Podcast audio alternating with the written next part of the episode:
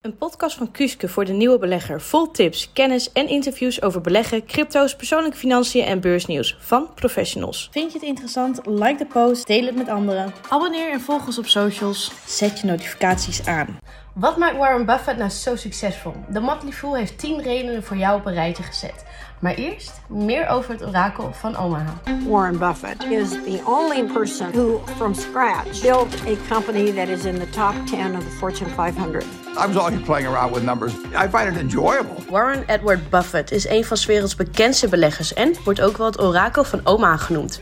Daar is hij namelijk geboren. Op jonge leeftijd werd hij al gemotiveerd door het boek A Thousand Ways To Make A Thousand Dollars en zo ging hij aan de bak.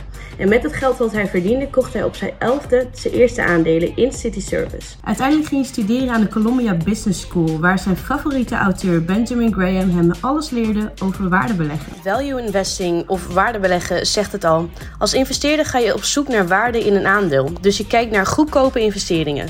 Je betaalt minder voor een aandeel met een hogere intrinsieke waarde. Zoals je wel weet is beleggen allesbehalve rationeel en komen er veel emoties bij kijken op de beurs. Zo wordt de waarde van een aandeel op de markt niet alleen bepaald op basis van objectieve fundamentele eigenschappen van een bedrijf, maar speelt de vraag naar een aandeel bestaande uit irrationele keuzes van mensen ook een rol. En daar rolt vervolgens een koers uit. Uiteindelijk zette Buffett zijn eigen fondsen op voor vrienden en familie en paste deze theorie toe. Binnen de eerste vijf jaar behaalde het fonds al tweehonderdvijftig procent rendement. Na het fonds is hij uiteindelijk gaan investeren in M K B's. En zo kwam hij toenertijd het textielbedrijf Berkshire Hathaway tegen. Berkshire Hathaway zou eigenlijk gaan sluiten.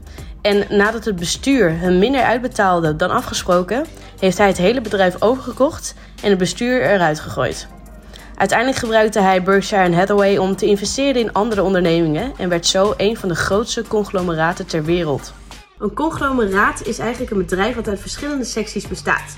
Je diversifieert de activiteiten binnen een bedrijf en spreidt zo het risico. Na een tijdje kwam zijn compagnon Charlie Munger, tevens zijn beste vriend en goede belegger, met het idee om niet meer te focussen op koopjes, dus supergoedkope gewone bedrijven, maar juist op redelijke prijzen voor een geweldig bedrijf met groeipotentie voor de lange termijn, zoals Apple of Coca-Cola.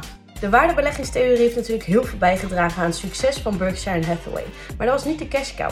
De cash cow was namelijk het zogeheten float-principe. Hij kocht namelijk verzekeringsmaatschappijen op en die ontvangen premie. En die premie die komt uh, rentevrij de kas instromen. Maar ja, voordat die premie weer uitgekeerd moet worden, daar zit een hele tijd tussen. Dus wat ze doen is dat geld van die premie, dat gebruiken ze dus om te investeren. Om later die uitkeringen weer te dekken. Berkshire Hathaway heeft sinds negentien vijfenzestig zijn aandeelhouders meer dan drie miljoen zeshonderdduizend procent rendement bezorgd. Wil je meer leren over Warren Buffett, dan kan je de docuserie van H B O zien, Becoming Warren Buffett. De tien redenen die Warren Buffett zo succesvol maken zijn op nummer één. Ook Warren maakt wel eens een foutje of ondergaat een slechte investering. Maar wat vaak positief resulteert is zijn lange termijn visie. Hij heeft meerdere aandelen al jaren in zijn portfolio zitten. Op nummer twee staat, hij gaat voor cyclische bedrijven en sectoren. Die zijn gevoelig voor wat er in de economie gebeurt. Krimpt de economie, dan krimpt het aandeel mee, waardoor je het met korting kan kopen. Groeit de economie, vice versa. Maar periodes van groei duurden veelal langer. drie. Hij kiest voor merknamen met een goede merkbekendheid en loyale klantenbasis, zoals Apple. vier. Hij blijft weg van hypes en ziet vaak genoeg dat het een zeepbel blijkt te zijn. Hij gaat liever voor bedrijven met een lange levensduur. vijf. Buffett zit alleen in sectoren en industrieën die hij begrijpt en waar hij veel kennis van heeft, zoals de financiële sector, de energiesector en de niet-duurzame consumptiegoederensectoren. Dit kan je ook terugzien in zijn portfolio. Buffett doet het niet alleen en zet daarom zijn team in van mede-investeerders die de markten analyseren waar hij minder bekend in is. zeven. Ondanks het feit dat diversificatie key is, gelooft Buffett dat zolang je verstand van zaken hebt en vertrouwen daarin, je niet veel hoeft te diversifiëren.